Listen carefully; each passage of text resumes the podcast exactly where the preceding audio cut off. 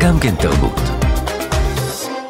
בסוף השבוע, מאזינות ומאזינים, אנחנו נציין מאה שנים ללידתו של המשורר נתן יונתן. המשורר שהביא לנו את שיר ארץ, ארץ שיושביה היא אוכלת וזבת חלב ודבש ותכלת. האיש שהביא לנו את נאסף תשרה, מת אב ומת אלול ומת חומם. המשורר שהביא לנו את חופים, ראיתי פעם חוף שנח על עזבו. גם את שיר אהבה ישן, שזה לא זכרתי שהוא כתב, על אניטה וחואן שגבהו עשבי הזמן. יונתן אה, נולד בשם נתן קליין בקייב, עלה עם משפחתו ארצה כשהיה בן שנתיים. שני בנים אה, אה, היו לו, הבכור ליאור, שנהרג במלחמת יום הכיפורים, ובן הזקונים, זיו, אומן רב-תחומי ואיש תקשורת, חתן פרס אקו"ם ופרס סוקולוב, שבימים אלה מוציא את במקום פרידה, ספר שיחות עם אביו, שיחות בין בן לאב, שאולי לא יכלו היו להתקיים במהלך חייו. זיו יונתן נמצא איתנו הבוקר. בוקר טוב, זיו. בוקר טוב. תודה שאתה נמצא איתנו. לצדך, אה, ענת שרון בלייס, שתלווה איתי את השעה הזו כולה. שלום, ענת. שלום גואל, שלום זיו. מי הוא אה, נתן יונתן בשבילך, ענת? אני אגיד לך מי הוא נתן יונתן בשבילי, אחרי שקראתי אותו כל השנים בספרים, פתאום לפני 20 שנה עברתי לגור במקום שבו נתן יונתן כתב את רבים משיריו בעמק יזרעאל. ונתן יונתן מושך אותי מן הפסוקים, מן המקורות היהודיים, מן המקרא, וגם מהאדמה, ומההכשרות... הרבה אדמה. הרבה אדמה, עכשיו פורחת הכותנה, אבל יש את החיטה, ויש את התירס, ויש את החמניות, ויש את כל הגוונים, הגוונים האלה של הארץ, שהם עדיין שם בעמק, וכל הגוונים האלה נמצאים גם בנוף השירי הזה של נתן יונתן. וקצת ככה התכוננתי לתוכנית הזאת. אני חושבת שאם אני לא טועה, אולי אתה תתקן אותי, אחרי אלתרמן וביאליק, אבא שלך הוא המולחן ביותר, mm-hmm. המשורר המולחן mm-hmm. ביותר. וגם ו... בזה נעסוק במשך וגם השעה. בזה, כן, בזה אנחנו נעסוק. אז זה, זה בשבילי, אני חושבת ובשביל רבים אחרים, העברית של אה, נתן יונתן. זיו, הוא עבורך אבא? הוא אבא לה או שהוא נתן יונתן? אה, הוא אבא. אה, אתה יודע, יונתן היה מודבק ברוק. אה, הסבא שלו, רב נתן, הוא היה קשור לנתן. רב נתן שמתחבר בכלל לברסלב, אז, אז, היה שם חיבור סודי. אז אתה מדבר על האיש הזה או האיש ההוא? כן. כי אני זכיתי להכיר יותר את האיש ההוא מאשר את האיש הזה. האיש הזה היה הקליפה. נתן יונתן זאת קליפה. וזיהית את זה במהלך החיים במחיצתו, שזו רק קליפה? כל הזמן. כן? כן. הכותרת הזאת. כל הזמן. אה, אני חושב שהספר, אני, אה, לא נתבקשתי, אבל אני אקרא את ארבע השורות הכמעט האחרונות של הספר, כי הן מגלות. הספר האחרון שאבא שלי נתן לי, אנחנו נדבר על, על סיבת ההתכנסות, אני מניח, אה, זה 11 ספרים שהוא נתן לי, והאחרון היה פרקי אבות. ואני כותב נפרד ממנו בסוף פרקי אבות, והתשובה שלי, הנה ילד ואבא שלא מקפיד כל כך. הולכים ברישול אל החורשה, נעצרים, מכוונים עיניים לראות חסידה בודדה. זו חסידה מאחרת, אתה אומר, שנפרדה מן הלהקה. הלב שלך תמיד ליטף את הדברים החולפים שלרגע נשארו. אהבת את אלה שנותרו מאחור. כתבת בתמונות הללו את פרקי האבות שלך בליבי. מעשה אהבה גדול אתה עושה עם הספר הזה, עם אביך, דרך הספר הזה, במקום אה, פרידה, וכאמור, אנחנו כמובן נשוחח איתו. אבל איך הצל הזה של אבא שלך, שאני תופס אותו כצל ואולי איננו צל, השפיע עליך ועל מהלך חייך? אני חושב שיש אבא של אור ואבא של צל, וצל ואור מתערבבים. בחמישה באוקטובר, יום שישי, ערב יום הכיפורים, מתכנסים בהתכנסות שקטה בחדר ההורים בקיבוץ, אה, החברים. ואני זוכר שמאוד שמחתי שאנשים דווקא בערב הזה באו לברך את אבא שלי ליום הולדתו החמישים, שתמיד uh, היה משהו סמלי, האיש שנולד ביום כיפורים. ואני זוכר את עצמי נרדם בשקט. זה הלילה האחרון שהלכתי לישון ונרדמתי בשקט. למחרת ליאור נהרג, ואבא נהרג, ואימא נהרגה, mm. ואני נהרגתי. עם המוות של ליאור, הם נהרגו כולם. המוות של נכון. ליאור, היית בן 13 אז? משהו כזה, נכון? נגעתי ב-13. הוא היה אח גדול?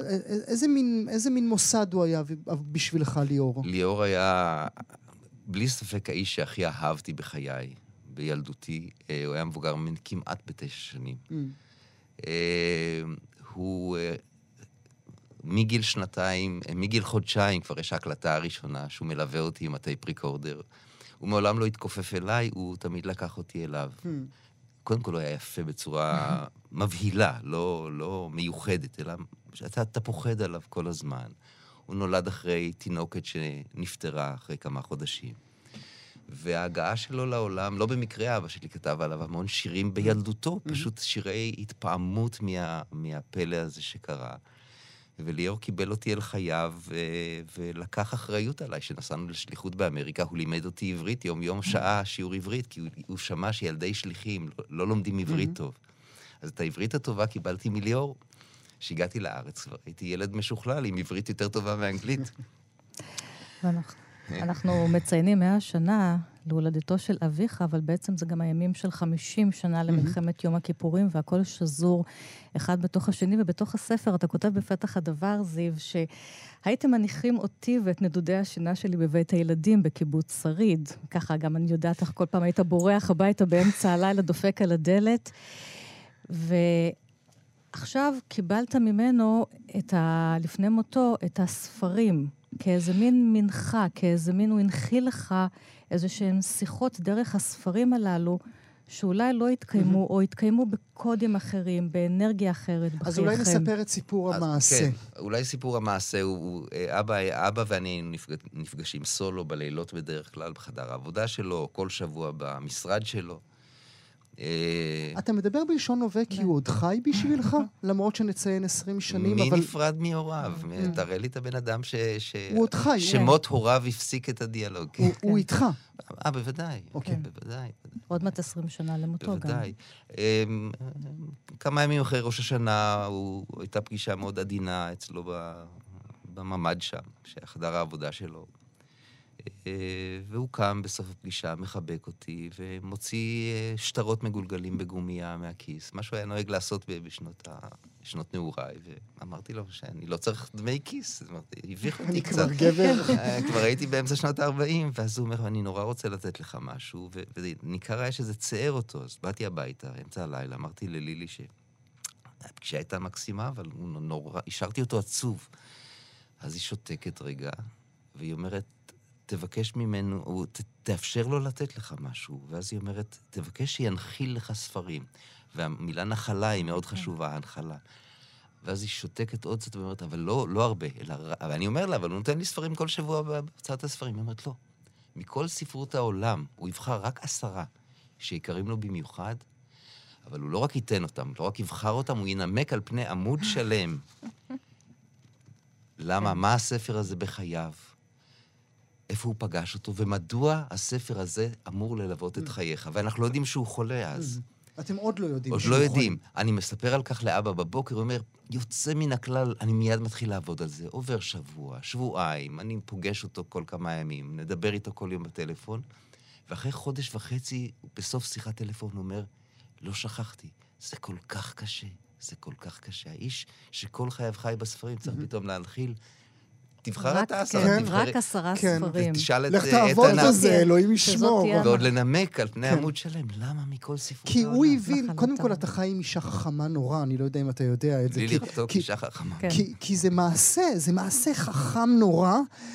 הנימוק הוא מכתב אהבה שאבא כותב לילד. זה לא נימוק למה מאה שנים של בדידות, מרקס, אנחנו יודעים שהוא כתב גאון, אבל, אבל היא ביקשה את העמוד הזה של שיר האהבה שהוא יכתוב לך. כן. שבסופו של דבר זה גם לא איזשהו מכתב אקדמי, זה בדיוק מכתב אהבה, זה לצאת מתוך השורות של הספר. והוא מתחיל עם אה, מובי דיק, הוא וכאן- מתחיל עם הלוויתן הלבן שמנסים... כאן מתחיל, קודם כל, הספר הראשון ניתן לי אחרי חודש וחצי, הוא מתקשר לעבודה, והוא אומר, תבוא עכשיו. אני אומר, אני עכשיו בעבודה, תבוא עכשיו. ואני רץ, הוא נותן לי את מובי דיק, ובהתרגשות נופל הקרטון. הסתבר שהוא לא, הוא לא כותב בתוך הספר, אלא הוא גזר קרטונים על פי מידת הספר. זה הגודל, אחד לאחד. קרטון עם יד שנייה. כן. ו... בכתב יד. בכתב בכתב יד. יד. והוא נותן לי את מובי דיק, ואחרי שבוע הוא נותן לי עוד אחד. סוף הסיפור שהוא, בינתיים מסתבר שהוא חולה, אבל במחלה שאמורים לחיות איתה כמה שנים, הוא נותן לי עשרה ספרים ועוד אחד, ונפטר. ואני נותר עם... עכשיו, כל הספרים הם אינם ספרים ישראליים. שזה מרתק.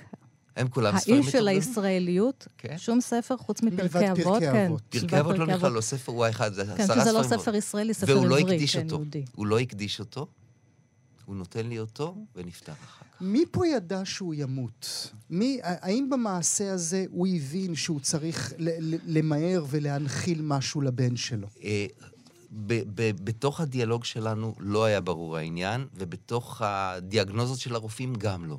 אבל הסוד מתגלה בפרקי אבות, שבהם הוא עושה דבר מדהים. הוא לא הקדיש את הספר בכלל, אבל למי שתקנה את הספר, פה הוא סימן, תסתכל כן. מה הוא עושה. המילה קצר. קצר. הוא תיקן בדיו האדומה, הוא שם קמץ קטן. כי, כדי להגיד לי מה, הנה החידה. דיברת על העובדה של אה, ליאור מת במלחמה. ענת כן. אה, שאלה אותך, ובצדק רב, אודות החמישים שנים שאנחנו מציינים עכשיו, אבל אמרת, אה, אבא מת ואימא מתה ואני מתתי. הודיעו לך שאתה אמור למות? הודיעו לך שברגע זה פרק הסתיים בחיים שלך? איך העצב משתלט על בית משפחת יונתן? ברמה הפורמלית החיצונית, באותו ערב כבר הלכתי עם אבא שלי, גרנו במקלט אז כל הילדים, כי הייתה מלחמה וטילים נפלו על יד הקיבוץ. אה, וישבנו בפתח המקלט, אנשים נכנסו, לחצו את ידו, וקדו, אה, באותה תקופה גם לא התחבקו, לא בכו. ה- התהליך התחיל בפנים. שאבא, אימא ואני יושבים בחדר לבד, זה כמו חומצה שמעכלת אותנו. התבוסה היא מוחלטת, זאת לא, זאת לא נבחרת שהפסידה במשחק אחד, והם רק צריכים להתאמן יותר טוב לקראת המשחק הבא. זהו, זה לא יקרה יותר. זה לא יקרה. אין. אין שום דבר. וחיינו בקהילה שמתקשה להכיל את הפרטי, את העצב הפרטי. אבא בכלל התקשה, הוא כתב לחגי המשק, ותמיד היה צריך להסוות את הדיבור שלו על ההרדופים והחופים והעלונים. אבא יום אחד אמר לי, אתה יודע שבחרתי את ורד הקציר, החותמית הזיפנית, הוורודה הזאת, בתור השגריר שלי.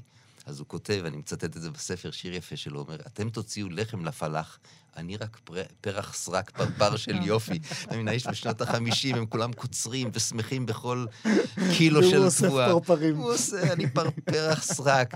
אבל ידעו, הוא ידע שהם לא יבינו את זה. אנשים שהוא מאוד אהב, אבל הם לא הבינו את זה. אז הוא, אז הוא יוכל ללש... אז יהיה שוב האיש הזה והאיש ההוא, הערבות הבוכיות. איפה תמצא הערבות באזור פתח תקווה? האקליפטוסים... ש-. האקליפטוסים קמו ל- ל- לעבודה, בייבוש ביצות יום-יום. אבל הוא, בשנת 40, אה, בשנות ה-40, סטודנט באוניברסיטה העברית, הוא נתקל בשייקספיר, ודסדמונה, שמקוננת ושרה את שיר הערבה הבוכייה. ואיך אפשר לא להתאהב ביופי הזה? זיו, אתה הזכרת את, השני, את העלונים והשירים האלה, שכולם חושבים שאולי אביך כתב אותם אחרי מותו של ליאור, אחרי שהוא נהרג במלחמה. הוא כתב אותם בכלל בשנות החמישים, כשליאור היה ילד. הרבה מן השירים הם בכלל לא שירים שירי שכול, הם הפכו להיות בדיעבד שירי שכול. כן. וחלק מהפסקול הישראלי גם. אה, אה, יודעת, אפשר להגיד שהאומן האומן כותב... אה, יודע. כותב, האומן חש דברים, והאומן כן. הוא אדם, אה, אבא היה איש מבוהל, איש מפוחד, הוא כתב בשנות העשרה כבר, הנעורים שבאו פתע אל סופם. זאת אומרת, האיש היה באימת אה, אימת הבגרות, אימת הזמן, לכן הסימון הזמן. שלו... כל הזמן. כל הזמן. כל הזמן. זו הייתה ההוויה, איתה היא כל. הגיעה מקייב. מקייב. והתווך איתי היה התווך הספרותי, וזה אולי מה כן. שמאחד. כן. זה איזה מין פטנט כזה שאני לא סגור עליו אם הייתי פסיכולוג, אם הייתי אוהב את הדיאלוג שלכם דרך ספרות. כאילו, אבאלה, בוא נדבר, כאילו... אמרתי לו את זה יום אחד. יום אחד אני עומד במטבח, בטלפון, אומר, אבא, אולי תשאל אותי מה שלומי. כן, והוא אומר, בן, אלה שאלות טריוויאליות. אנחנו מדברים על בעומקו של עניין. הערבות הבוכיות. תראה, מגיל שבע הוא מתעד שיחות שלנו סביב ספרות. כן. אוקיי, תשמעו, חבר'ה, אני רוצה, חבר'ה, אני בקיבוץ כבר. כן. אני רוצה להשמיע לכם קטע באמת פנטסטי שזיו הביא לנו. אנחנו הולכים לשמוע עכשיו את נתן יונתן, האבא, שמבקש מהבן שלו, הקטנצ'יק, בן כמה? שבע. בן שבע, הבן שלו הקטנ... הקטנצ'יק זיו, הוא מבקש ממנו לבחור עבורו שיר לספר שירה חדש, שאומר... שם לספר. שם, שם, שם לספר. תשמעו, באמת, זה באמת דקה מופלאה. זיליק, איזה שם אתה מציע לספר השירים החדש שלי? אני לא יודע בדיוק את התוכן שלו. אני לא חושב איזה שם מיוחד, כי אני לא יודע את התוכן עוד. אני אזכיר לך כמה שירים שם. למשל, השיר "כל קיץ קורה דבר מה". אבל נורא, נורא מצחיקים השמות שלך. אחרים קוראים לספרים שלהם בשמות אחרים לגמרי, ויותר נורמליים, ולא כל ה... כל קיץ קורה דבר מה וכל משהו כזה. איך אתה מציע איזה סוג של שם? לא כמו עד סוף הקיץ האינדיאני זה עוד איכשהו. אבל שם כזה, כל קיץ קורה דבר מה, או. משהו כזה, זה... טוב, מה דעתך על שם כמו בערוב הים?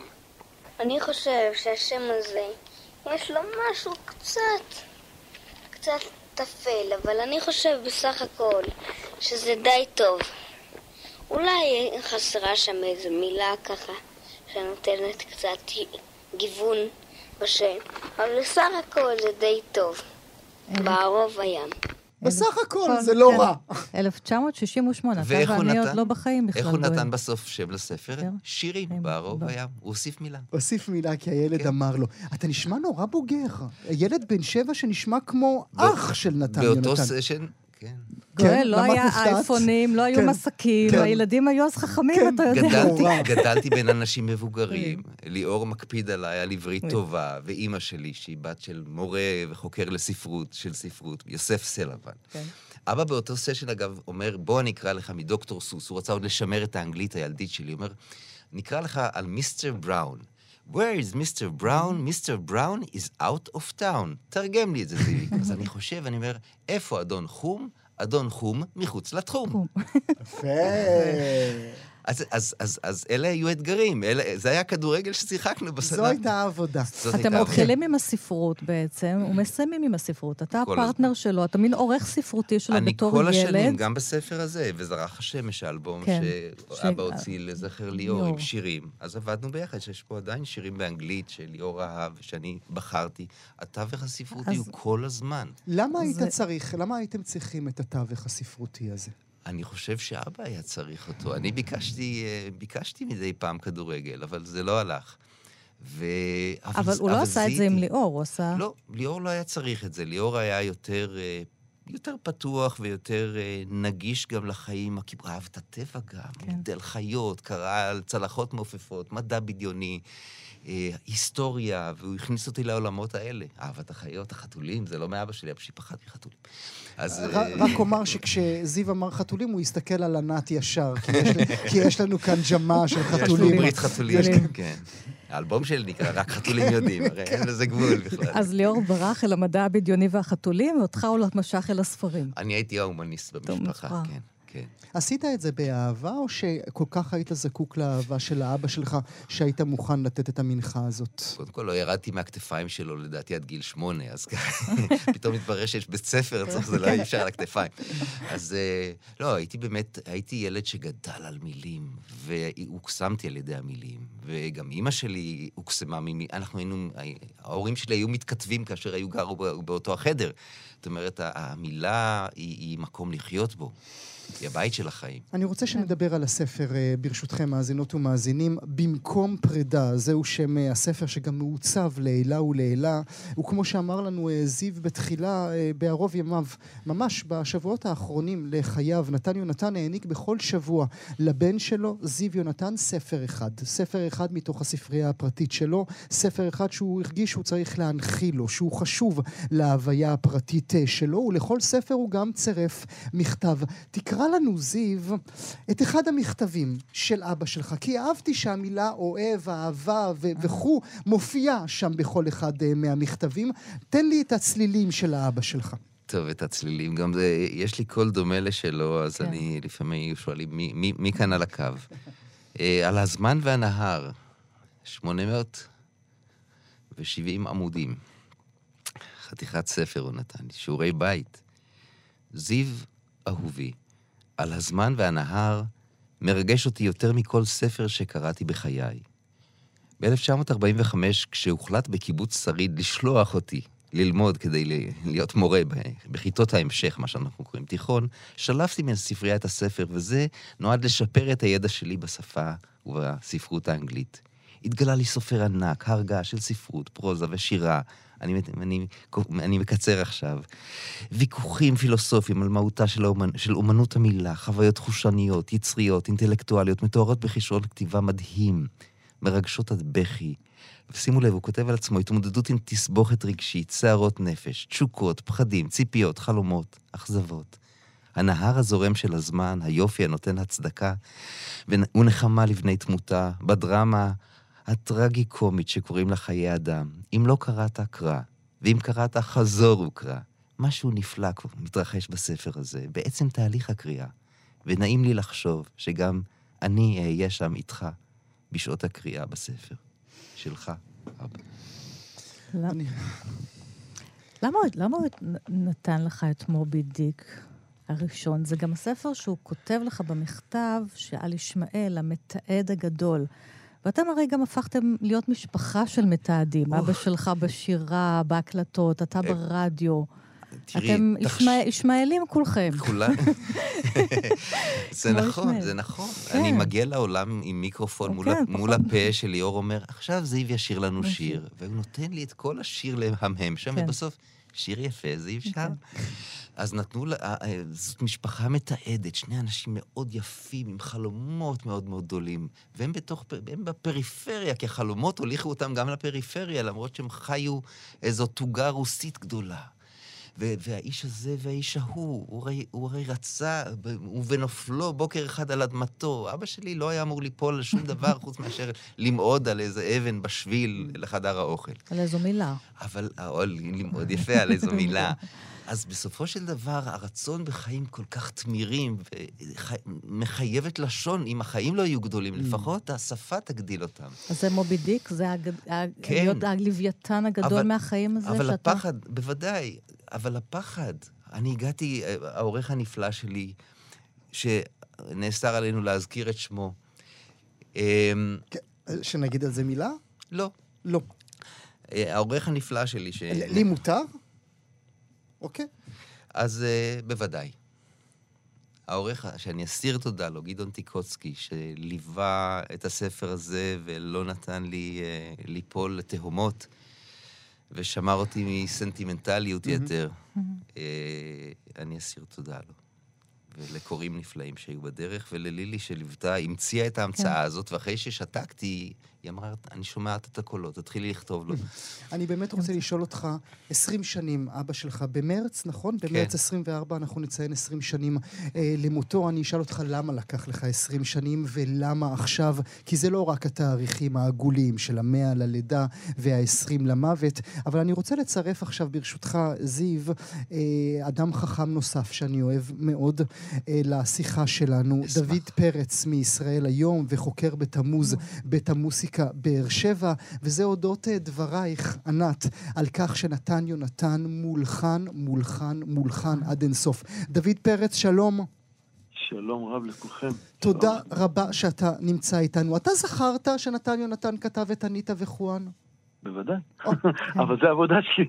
זאת העבודה שלך, כן. כן. לא, אני אגיד, אחד הדברים המרשימים אצל נתן יונתן זה באמת שאנשים לא מודעים לכמה הוא כתב, אה, כמה שירים הם מכירים שלו, גם מבלי לדעת שהם מכירים את השירים שלו. זה הדבר היפה, שגם, אתה יודע, יש הרבה משוררים שאתה יודע, פחות או יותר, שעושים את היחסי ציבור לכל שיר שלהם שנכתב. אצל נתן יונתן היה תמיד תחושה שהעניין של הלחנת שירים שלו היה אצלו קצת מורכב, נקרא לזה במילה הזאת, בעדינות. כי אם אני מסתכל על הטקסט כמילים על נייר, זה לא נראה כמו הדבר הברור מאליו להיות מולחן, ובטח בכמויות כאלה.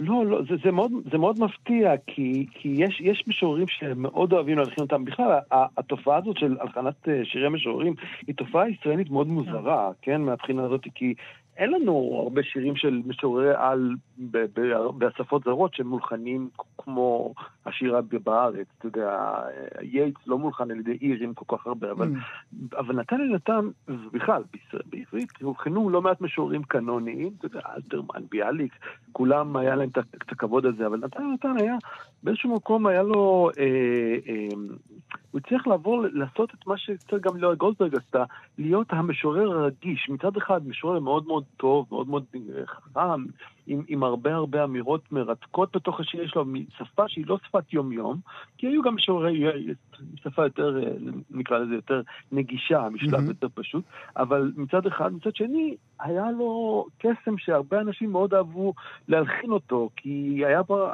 בשפה שלו גם כן איזשהו עולם, הייתי אומר, על, על הגבול של הישראליות. זאת אומרת, ראית אותו... על הגבול של הישראליות. כן, כי ראית את הישראליות הרגילה, המאוד מאוד אה, יומיומית, עצבנית וכולי וכולי, ופתאום ראית את העולם שנתן נתן, וזה היה מין עולם ליד, mm-hmm. תמיד מאוהר קצת, תמיד באיזו התבוננות היסטורית ומאוד מאוד חכמה על המציאות הישראלית, על, ה, על, על, על, על הטבע שלה, גם כן מאוד מאוד נוכח mm.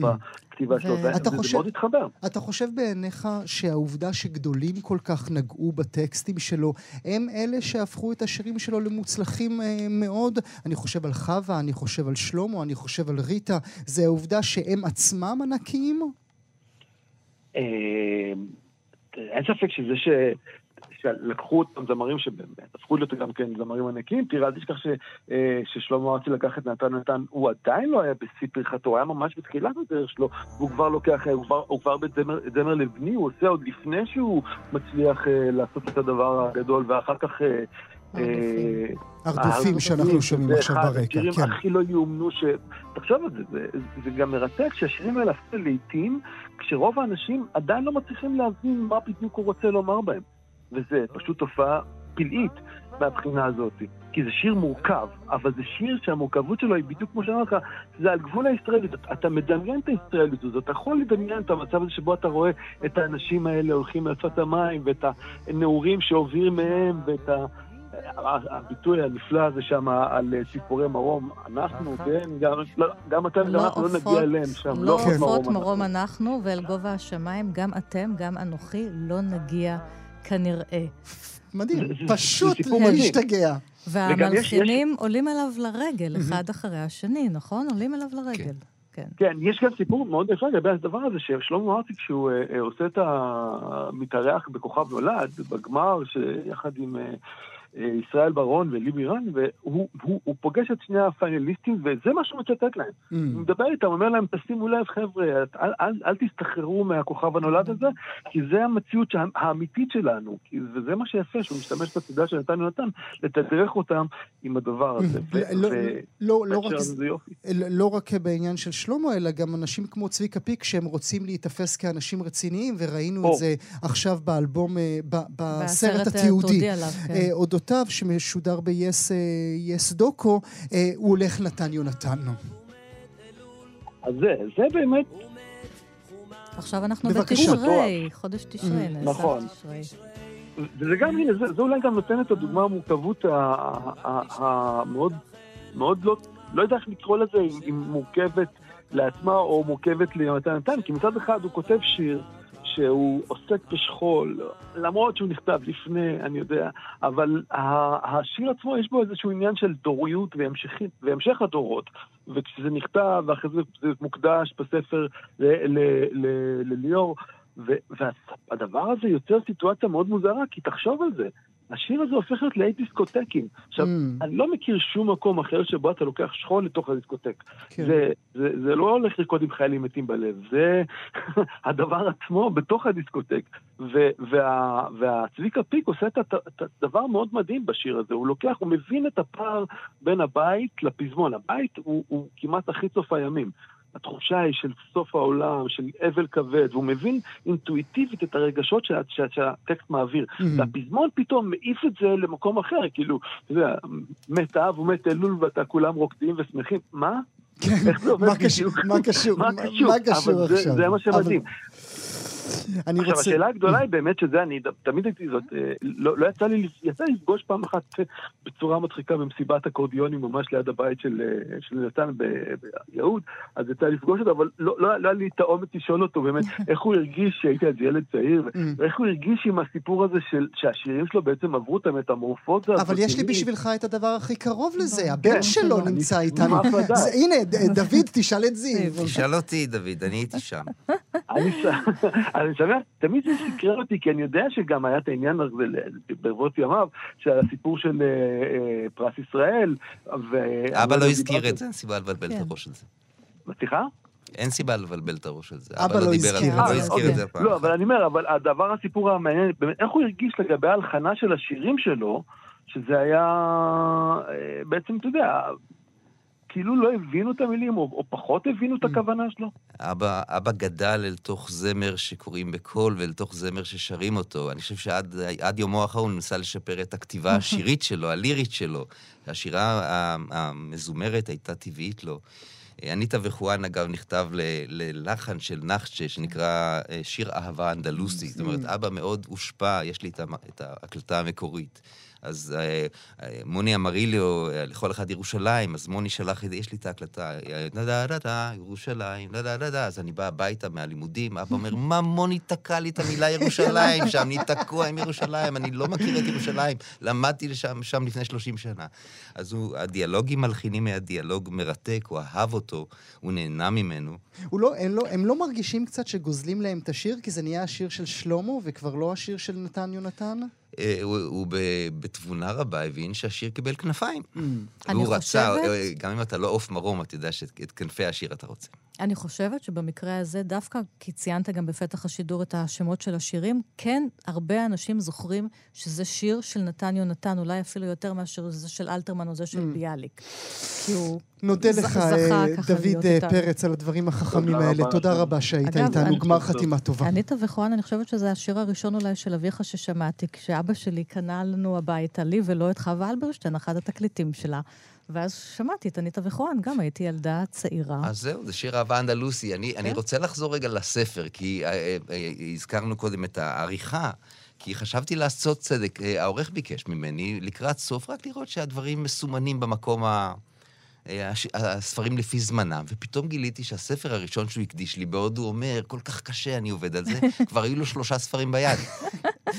הראשון שקיבלת הוא הרביעי הוא הרביעי, שנבחר. הייתי צריך כן. לחשוד, היה כתוב שם עוד מזכרת אהבה. הראשון שלפי התאריך, זה ספר שהוא נתן לי רביעי. קוואפיס. והוא לא העז לתת לי. משורר, תסביר.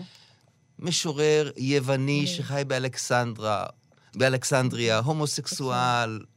עם זה נתחיל את זה, זה נתחיל זה יהיה המ- הקשר בינינו. נתחיל עם מובי דיק וחגיגיות, עם, תש... עם, עם כמעט 900 עמוד של תומאס וולף, תעשה קצת עבודה, בן. אחרי שתגמור את אלפיים העמודים, נעבור קצת לדברים אחרים. הוא, זה האיש הזה והאיש ההוא, כל הזמן שהייתה בו המלחמה האדירה הזאת. הספר השלישי מבין העשירייה, אתה שאלת אותי למה לקח לי כל כך הרבה שנים לענות לו. שים לב, ספר שלישי של רוסריו קסטיאנוס, שאם אני אבקש מהמאזינים להרים את היד, אני חושב שרובם לא ירימו אותה. גם אני לא מרים. ודאי שלא. לא.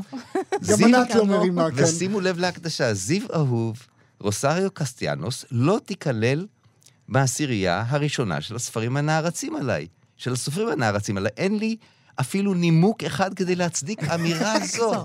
אבל, על מה הוא... אבל, אבל, צודקת ענת, אבל. אבל הוא בעשירייה. אבל הוא בעשירייה, מה הוא עושה שם? מה הוא עושה שם? אז אז זה לקח לי זמן, לקח לי שנים לצלול פנימה. מה, מה אז, הספרים? מה, אז יש פה נשף מסכות? גם בתוך. גם בתוך. הספרים שהוא נותן לך בערוב ימיו? אבא נתן לי עשרה או אחד עשר כתבי חידה. כן. והוא אמר בעצם, הערכים שלי פה, האהבות שלי, החלומות שלי, שברוני הלב שלי, לך ומצא אותם בתוך אלפי העמודים האלה. אני לא הולך לתת לך סימני דרך. איזה ספר היית רוצה שהוא ייתן לך, והוא לא נתן? אני ציפיתי לדון קישוט, לנסיך הקטן, ויהי היום, אה, לקט הסופה היפה, ביאליק, שלום עליכם, משהו קרה לי כל השנים, משלי לה פונטן, קרילוב, איפה המשלים? איפה כולם? אבל הוא נתן לי משלים הרבה יותר מעניינים, כי הוא, אה, הוא נתן לי את אלה שהוא עוד לא פירש. Mm, שהוא עצמו לא שהוא פירש. עצמו עוד לא פירש. ולכן הוא נתן לי את אלה שצריך להניח אז, אז אומנם הספר ה- היפה הזה, קראתי לו ממואר, איך אתה עם ההגדרה הזאת? אני לא יודע, שאלתי את ענת בחוץ, כי אני לא יודע איך לקרוא לספר הזה. חשוב לת... לציין שהוא שיתוף פעולה עם עוד אומן בשם יוג'ין למי, שעיצב את השערים. יפהפה.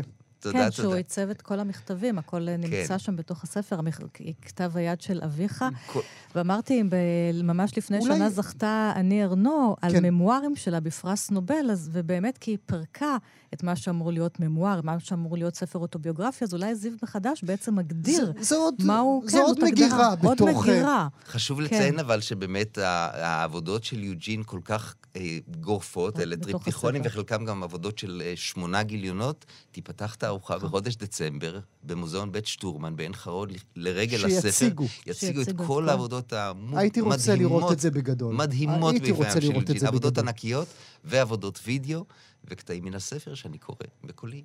עם מוזיקה של דניאל סלומון שהולחנה במיוחד. מה צריך יותר מזה, תגידו לי? אז? אם במקום פרידה יוצא עכשיו, ואם היית צריך 20 שנים כדי לדבר איתו, כדי לענות לו, מה זה בעצם אומר על מערכת היחסים שלכם? אה, זה אומר, אה, אתה יודע, לפעמים, אה, כמו ששמעת בגיל שבע, אמרתי לאבא שהשם של הספר טפל קצת, כדאי להוסיף מילה. הייתי אומר שאני גם לעצמי אמרתי, ש...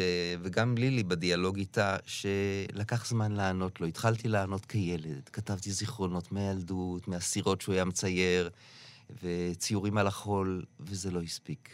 היא... ואז לילי אומרת, תקרא את הספרים, הוא מנסה להגיד לך שם משהו. ואפילו ברוסריו, שאין לו מילה להצדיק, הוא מספר שם את אחד הסיפורים הכי קשים בחייו, וזה סיפור הקללה. האדם שמרגיש מקולל, כי רוסריה הייתה אדם מקולל. שזה ש- אזורי האיוב? אזורי האיוב, אה, אחי הקולל על ידי אינדיאנים, אחר כך אה, היא העבירה את הקללה, אה, האם העבירה את הקללה לרוסריו הקטנה במקסיקו, רוסריו מקללת את אחיה, אחיה נפטר. רוסריו המקוללת נהיית לימים שגרירה, אדם בודד, כבד גוף, שגרירת מקסיקו בישראל. היא באה לאבא שלי ואומרת, אני מבקשת שתוציא את הספר, את ספר שיריי בעברית. למחרת היא נוסעת לירושלים, הולכת לשוק, קונה מנורה עתיקה, מכניסה אותה לחשמל, ומתה. מתה. התחשמלת באמת. נו, מה, באת להרוג אותי? זיו, אז רוסריו שם בפנים, על הגורל שלה, על השירה שלה, על הקללה, אולי אבא אומר לי, אני מקולל, בן, אני מקולל. הספר... אבל הוא לא העביר את הקללה הלאה. הוא לא העביר את הקללה, הוא העביר הרבה אהבה והרבה הרבה פרידות. יום אחד בשיחה קטנה הוא אומר לי, "אה, אתה יודע, בן, שיש הרבה יותר פרידות מפגישות. ואני אומר לו, כילד, אבא, אבל יש פרידה על כל פגישה. הוא אומר, לא, בן, אתה תראה בחיים, יש הרבה יותר פרידות מפגישות. זיו, אבא שלך היה עורך בספריית הפועלים, הספר יוצא, רואה אור בספריית הפועלים. והיו לכם שיחות קשות, וחלקם גם ראו אור בכל מיני רעיונות. אה, גם הנושא הזה של האבא והאימא, משפחת השכול הישראלית, שאולי מחניקה קולות אחרים וגם מחניקה את הקול של הבן שלהם, זיו. יש בספר הזה במקום פרידה תיקון מבחינתך? גם במקום שבו הוא יוצא? יש, יש, יש, יש, יש תיקון גדול בזה שספר שלי יוצא בספריית פועלים, שאבא באמת הקדיש את מרבית חייו הבוגרים להביא ספרות פרוזה, פרוזה כן, פרוזה. אה, מן העולם, והוא ראה בזה ממש שליחות. זה מפעל חייו הגדול, דווקא לא הפזמונים. השירים המושרים, שיר ארץ שהזכרתם, ואחרים אלה הם מנגינות שבאו, ואני הייתי אחראי לטייפ ריקורדר שמריץ אותו הלוך, הלוך וחזור קדימה אחורה. בשנות ה-40 וה-50, אמא שלי הייתה עושה את זה ליד הפסנתר, הגיע הטייפ ריקורדר, הגיע זיו, ואפשר היה לעבור, לעבור טכנולוגיה. אז uh, מהבחינה הזאת, אז, אז, אז הייתי שם, להמשך לדבריו של דוד, uh, המלחינים באו הביתה, ו- וסלילי ההקלטה, ואבא הבין ששיר מולחן הוא שיר שזוכה אה, לפרוס כנפיים אל מעבר ל- אפילו להבנת המילים. זה מה שעושה המוזיקה אולי לתפילה. וכולנו זקוקים לתפילות, ובימים האלה גם למעשים וגם לתפילה. אני חושב שהייתה דיון מאוד יפה על האומנות קודם שלכם, בשעה הראשונה, ואני חושב שיותר מכל, האומנים לא עושים שינוי בעולם, אבל הם עושים, הם נותנים לחן, ומהפכה בלי לחן אין לה סיכוי. מעניין, זה... זה- זה- ולהם, שמנסים לעשות מהפכה משפטית, אין לחן, ולנו יש. אני רוצה שנשמע, ממש דקות אחרונות נותרו לנו, אבל זה, זה רגע שאני רוצה שהמאזינות והמאזינים שלנו אה, ישמעו. אה, לא רק אה, חודש אחרון למותו, האבא נתן יונתן מעניק לזיו יונתן ככה בנדל, אה, תצרף של שירים, אלא גם שיר משותף, חודש לפני המוות. ארבעה שבועות לפני מותו, אנחנו מקליטים ביחד שיר שהוא כתב את המילים ואני את הלחן. עשור לפני זה, אגב, כמתנת יום הולדת 70. הספירה לאחור. הספירה לאחור. בירכתי גנו, או בפעת שדהו, איש עומד ואור זרוע לו. רכות של דמדומים. נשען אל גומך שבגדר, מתמכר לחסד שעת האור האחרונה, לפרישה זמנית מהמולת ההיסטוריה, משעון הממלכה, מחטאי העולם הזה וכל שאר העולמות האפשריים. בירכתי גנו, או בפעת שדהו, איש עומד, ואור זרוע לו, רכות של דמדומים, נשען אל גומך שבגדר, ומתמכר לחסד שעת האור האחרונה.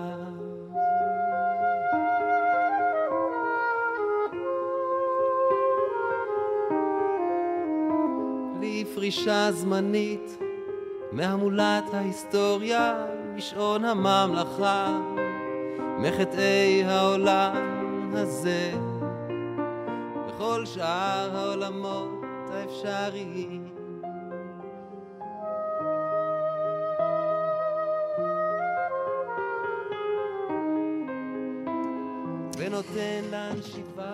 אור זרוע הער.